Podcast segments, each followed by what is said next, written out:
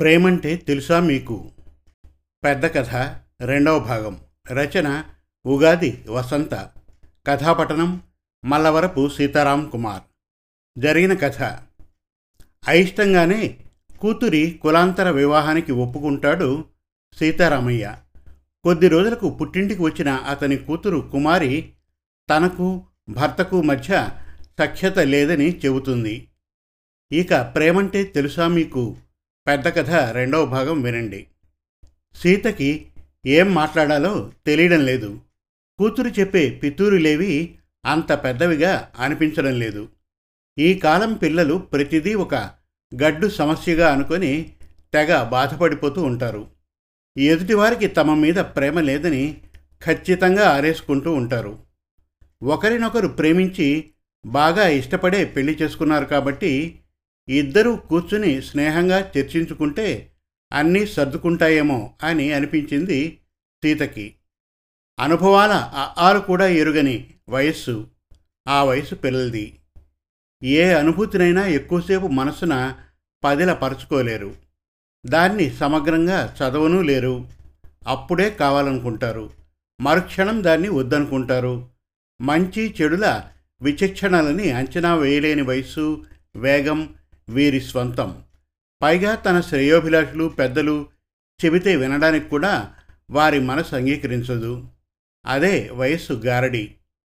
పిల్లల వంతు కూడా సంయమనం పాటించాల్సింది పెద్దలే మరి. పిల్లలు పెద్దవుతున్నా కూడా వారు ఎప్పటికీ పసివారే.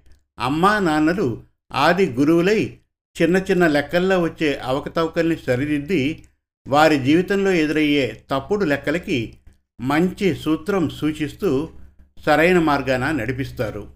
మీ అత్తగారి మాటే కరెక్టేమోరా సర్దుకుపోరా కన్నా. ఇంకా రాహుల్తో కూల్గా మాట్లాడి పరిష్కరించుకో. నీ క్లాస్మేటే కదరా? నీ బాధని అర్థం చేసుకుంటాడులే. ఇలాంటి పద్ధతులు మన ఇంట్లోనే ఉండి ఉంటే ఏం చేసేదానివి చెప్పు? నీకు అలవాటైపోయి ఉండేది కదా ఈ తరహా జీవితం. మన ఇంటిని మమ్మల్ని వదిలైతే వెళ్ళేదానివి కాదుగా. పైగా అందరిలో మంచి చెడులు ఉంటాయిరా. ఇప్పుడు నేనున్నాను. నేను నీకు మొత్తంగా నచ్చకపోవచ్చు. నాలోనూ నీకు నచ్చని గుణాలు ఉండి ఉంటాయి. అయితే నా మీద నీకున్న ప్రేమ ఆ నచ్చని గుణాల్ని వదిలేసి నచ్చినవే తీసుకునేలా చేస్తోంది. రాహుల్లో మంచి గుణాలను అంటే నీకు నచ్చే వాటిని మాత్రమే చూసుకుంటూ నచ్చని వాటి జోలికి వెళ్ళకురా. ఇప్పుడు మనం నడిచి వెళ్తున్న రోడ్లో ముళ్ళు రాళ్ళు ఉండే త్రోవ ఉంటుంది. సాదా త్రోవ ఉంటుంది. మనం ఏ త్రోవని ఎంచుకొని ముందుకెళ్తాం? జీవితము అంతేరా. తనకి ఉన్న పరిజ్ఞానం మేరకు తెలిసినంతలో నచ్చజెప్పింది అమ్మ చెప్పింది విని కన్విన్స్ అయినట్లుంది. మౌనంగా ఉండిపోయింది కుమారి. ఈలోగా చెల్లెళ్ళు అన్నయ్యలు వచ్చారు.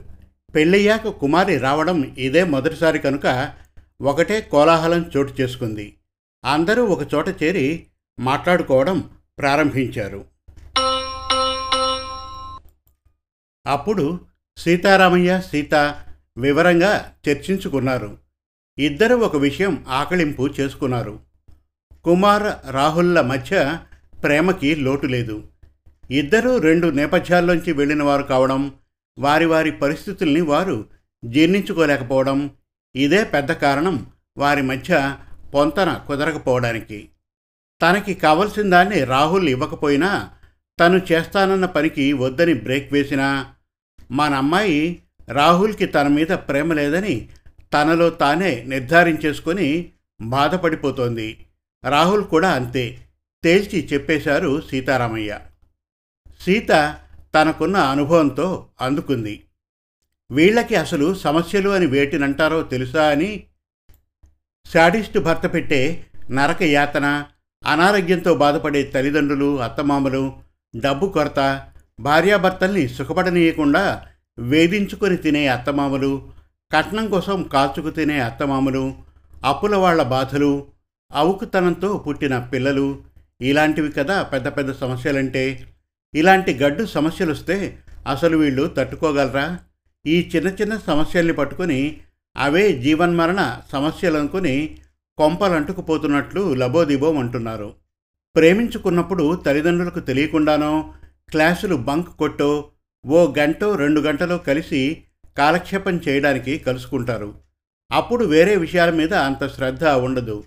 అప్పుడు ఏ పేచీ ఉండదు. అదే పెళ్ళయ్యాక అంటే వేరువేరు ఇళ్ళ నుంచి వేర్వేరు పద్ధతుల్లో పెరిగి వేర్వేరు అలవాట్లని స్వంతం చేసుకొని వేర్వేరు మనస్తత్వాలతో వేర్వేరు ఇష్టాలు అయిష్టాలు కలిగి ఉన్న ఇద్దరు వ్యక్తులు ఇరవై నాలుగు గంటలు కలిసి ఒకే ఇంట్లో జీవించాలి. భిన్నత్వంలో ఏకత్వం సాధించడం అంత ఆషామాషి వ్యవహారం కాదు. దానికి ఎంతో ఓర్పు నేర్పు అర్థం చేసుకునే తత్వం ఉండాలి. ఇవేవీ లేకపోగా ఇద్దరూ అహం కలిగి ఉంటే ఇక చెప్పే పనేముంది? ముఖ్యంగా ఈ తరం పిల్లలకి ఏమాత్రం సహనం ఉండడం లేదు. అర్థం చేసుకునే తత్వము చాలా తక్కువగా ఉంటుంది. పోనీ ఎవరైనా చెబితే వింటారా? ఆహా అస్సలు కుదరదు. ఇది పెద్దలకి పెద్ద సమస్యగా తయారై కూర్చుంటుంది. చిన్నప్పటి నుంచి కోరుకున్నవన్నీ ఇట్టే దొరుకుతున్నాయి. మొన్నటికి మొన్న ఈ పెళ్ళికి ఇరుపక్షాల వాళ్ళు ఒప్పుకోకపోతే వీళ్ళ పరిస్థితి ఏంటి? జీవితం వడ్డించిన విస్తర్లా కనిపించేసరికి అది రుచిగా లేదు ఇది బాలేదు అని వంకలు పెడుతూ కూర్చుంటున్నారు. పెద్దగా నిట్టూర్చి ఆశ్చర్యపోయింది సీత. తనేనా ఇంతగా మాట్లాడింది అని. సీతారామయ్య అవాక్కైపోయి స్థాణువులా వింటూ ఉండిపోయాడు. తానెరిగిన సీతేనా ఇంతలా మాట్లాడింది అని. మనమ్మాయి తనకి నచ్చిన విధంగా రాహుల్ ఉండాలని కోరుకుంటుంది. రాహుల్ తనకి నచ్చినట్లుగా కుమారి ఉండాలని కోరుకుంటున్నాడు. ఈ అభిప్రాయ భేదాల్ని వీళ్ళిద్దరూ ప్రేమ లేకపోవడంగా అభివర్ణించుకుంటూ బాధపడిపోతున్నారు. వడ్ల గింజలో బియ్యపు గింజ. కూతురికి ఎంత కష్టం వచ్చిందో అని గాబరాపడ్డ పితృహృదయం విషయం విన్నాక నెమ్మదించింది. ఒకరిని ఒకరు ప్రేమించుకున్నప్పుడు ఒకరి ఇష్టాలని అయిష్టాలని కూడా ఇంకొకరు ప్రేమించాలి. తదనుగుణంగా ప్రవర్తించాలి. ఇది తెలుసుకోవడానికి ఇద్దరికీ వయస్సు అనుభవము చాలదు. ఇప్పుడు మనం ఏం చెప్పినా తనకి వ్యతిరేకంగా చెప్తున్నామని భ్రమపడే అవకాశం ఉంటుంది. అందుచేత నేను పథకం యోచన చేశాను. అది ప్రయోగించి చూద్దాం. అని రహస్యంగా సీతకి తన ఆలోచన వివరించారు. రాత్రి భోజనాలయ్యాక సీతారామయ్య గారి పందిరి మంచం మీద తండ్రి పక్కనే కూర్చొని అతని గుండెలపై తలపెట్టుకొని ఇన్నాళ్ళు కోల్పోయిన అనుభూతిని ఇప్పుడు మనస్ఫూర్తిగా ఆస్వాదిస్తోంది కుమారి. అప్పుడు ఆయన మంద్రస్థాయిలో కూతురికి మాత్రమే వినిపించేంత నెమ్మదిగా చెప్పారు. తల్లి మీరు పుట్టినప్పటి నుంచి మీ సుఖం కోసం ఆహర్నిశలు తప్పించే మాకు నువ్వు పెళ్ళయ్యాక సుఖంగా లేవు అని తెలిసినప్పటి నుంచి చాలా బాధగా ఉందిరా. నీ సుఖం కోసం నువ్వు ఎలాంటి నిర్ణయం తీసుకున్నా మాకు సమ్మతమే నాన్న. నీ మాటకి విలువ లేని ఇంట్లో నీకు ఆనందం లేని చోట నువ్వు ఉంటున్నావంటే తెగ బాధ కలుగుతోందిరా తల్లి. ఇప్పుడు ఏం చేస్తావురా తల్లి? నీ నిర్ణయం ఏదైనా మేము అడ్డు చెప్పాం. ఇది నీ జీవితం. దాన్ని నీకు కావలసినట్లు ప్లాన్ చేసుకునే అధికారం నీకుందిరా. మేమెంతకాలం బ్రతుకుతానరా? మహా అంటే ఓ పది సంవత్సరాలు. అంతేగా మాకు కావలసింది నీ సంతోషమేరా తల్లి. ఈ ఇల్లు ఎప్పటికీ నీదే తల్లి. ఇంతకన్నా ఏం చెప్పగలనరా? తన పథకం ప్రకారం రివర్స్ గేర్ వేసేశాడు సీతారామయ్య. నచ్చజెప్పడానికి ప్రయత్నిస్తే పరిస్థితి ఎలా ఉంటుందో ఊహించేశాడు. తన కూతురు మనస్తత్వం బాగా తెలిసినవాడు కనుక. ఇప్పటి తరమంతా ఇలాగే ఉన్నారు. కాసేపు మౌనం తన పెత్తనం చెలాయించింది. అప్పుడంది కుమారి లేదు నాన్నగారు నేను లేకపోతే రాహుల్ ఉండలేడు. కుమారి కుమారి అని క్షణం వదలడు నన్ను. ప్రతి పని నాతో చెప్పే చేస్తాడు. జీతం మొత్తం తెచ్చి నా చేతికే ఇస్తాడు. పెళ్ళికి ముందు వాళ్ళ అమ్మ చేతికి ఇచ్చేవాట. అయితే అత్తయ్య గారే అన్నారట భర్త సంపాదన భార్య చేతిలో పెడితే ఐశ్వర్యం సిద్ధిస్తుందని. ఈ మాటలతో విషయం మొత్తం బోధపడిపోయింది ఆయనకి. దొంగపడవా రాహుల్ని విడిచి అస్సలు ఉండలేడంటున్నావు.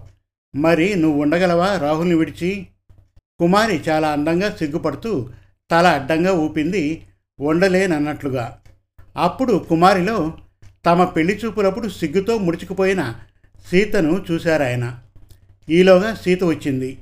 అందరికీ పళ్ళ రసాలు తీసుకొని. సీతారామయ్య గారి ఆలోచనలకి ఆనకట్ట పడ్డం లేదు. పిచ్చి పిల్లలు ప్రేమించుకుంటున్నాం అనుకుంటారు కానీ ఒకరి ఇష్టాయిష్టాల్ని ఒకరు అర్థం చేసుకోవడంలో బాగా విఫలమవుతున్నారు. వీళ్ళలో నిజమైన ప్రేమ దాగి ఉందనే విషయం వీళ్ళే తెలుసుకోలేకపోతున్నారు. చిన్నప్పుడు చెల్లితోనో తమ్ముడితోనో ఏదైనా గొడవ వస్తే నీ జట్టు పచ్చి అన్నంత సులువుగా పెళ్ళి వైవాహిక జీవితం కూడా ఆటలో అరటిపండు పాటలో పనసపండు అనుకుంటున్నారు. రాహుల్ కుమారీల తంతు అలానే ఉంది. చూడమ్మా కుమారి మీ మధ్య ప్రేమ మెండుగా ఉందిరా. అయితే మీ మీ పరిస్థితుల్ని జీర్ణించుకోవడంలో ఇద్దరు విఫలమయ్యారు. ఇద్దరు ఆపోహల్లో ఉన్నారు. ఇద్దరికీ వయస్సు అనుభవము లేవు కదా. మీరింకా చిన్న పిల్లలమ్మా. నెమ్మదిగా నీ ఇష్టాలని అయిష్టాలని అతనికి తెలియజేసి ఎలా ఉంటే నీకు ఆనందమో చెప్పు. కుర్రాడిలో నీ మీద ప్రేమ ఉంది కనుక వాటిని తప్పక అంగీకరిస్తాడు. అలాగే అతని ఇష్టాల్ని అయిష్టాల్ని నువ్వు కూడా అడిగి తెలుసుకొని వాటిని అర్థం చేసుకొని ప్రవర్తించు. అంతే. ఇక సమస్య అనేది ఉంటేగా పరిష్కరించడానికి. కుమారి అన్నీ బహు శ్రద్ధగా వింటుందని గ్రహించి సీతారామయ్య ఇంకా చెప్పసాగారు. ప్రేమంటే ఏమనుకుంటున్నారా మీ తరం వాళ్ళు? ఓ మూడు డ్యూయెట్లు నాలుగు షికార్లు అనే? ప్రేమించిన వారి కోసం మన ఇష్టాలను కూడా కాస్త సడలించుకోవడం చాలా అవసరం రా. అది ఇద్దరిలోనూ ఉండాలి సుమా ఒకరి ఇంటి స్థితిగతుల్ని ఇంకొకరు అర్థం చేసుకొని సర్దుకుపోవాలి. నాలా నువ్వు ఉండలేవు నీలా నేను ఉండలేను. కానీ నీకు తగ్గట్టుగా నేను మారగలను నాకు తగ్గట్టుగా నువ్వు మారగలవు. ఇది ఎప్పుడు జరుగుతుందో తెలుసా? మన మధ్య అంతులేని ప్రేమ ఉన్నప్పుడే అది సాధ్యం. ఒక ఉదాహరణ చెబుతా వెనరా కన్నా సంప్రదాయాల్లో పుట్టి పెరిగి అందులో మునిగిపోయి ఉన్న నేను నాకిష్టం లేకపోయినా కులాంతర వివాహానికి ఒప్పుకున్నానంటే కేవలం నాకు నీ మీద ఉన్న మమకారం చేత్ర మాత్రమేరా. సమాజంలో వచ్చే అన్ని సవాళ్ళని ఎదుర్కోవడానికి నాతో ఏకీభవించిన వారిని వదులుకోవడానికి కూడా సిద్ధపడ్డాను. అంటే కూడా ఆ రెండక్షరాల మహిమ వల్లనేరా. ఆ మాటలు విని నాన్నని గట్టిగా వాటేసుకొని కన్నీటి పర్యంతమైంది కుమారి. అంచేత ఇద్దరూ ఒకరిని ఒకరు ఇష్టపడ్డట్లే మీ మీ ఇంటి పరిస్థితుల్ని పద్ధతుల్ని కూడా అంతే ఇష్టపడ్డప్పుడే ఈ ప్రేమ బంధం శాశ్వతత్వాన్ని అద్దుకుంటుంది నాన్న. ప్రేమకి ఫలానా అని నిర్వచనం ఉండదురా కన్నా చెప్పారు సీతారామయ్య గారు. ఇంకా ఉంది. ప్రేమంటే తెలుసా మీకు? పెద్ద కథ మూడవ భాగం త్వరలో. మరిన్ని చక్కటి కథల కోసం కవితల కోసం వెబ్ సిరీస్ కోసం మన తెలుగు కథలు డాట్ కామ్ విజిట్ చేయండి. Thank you.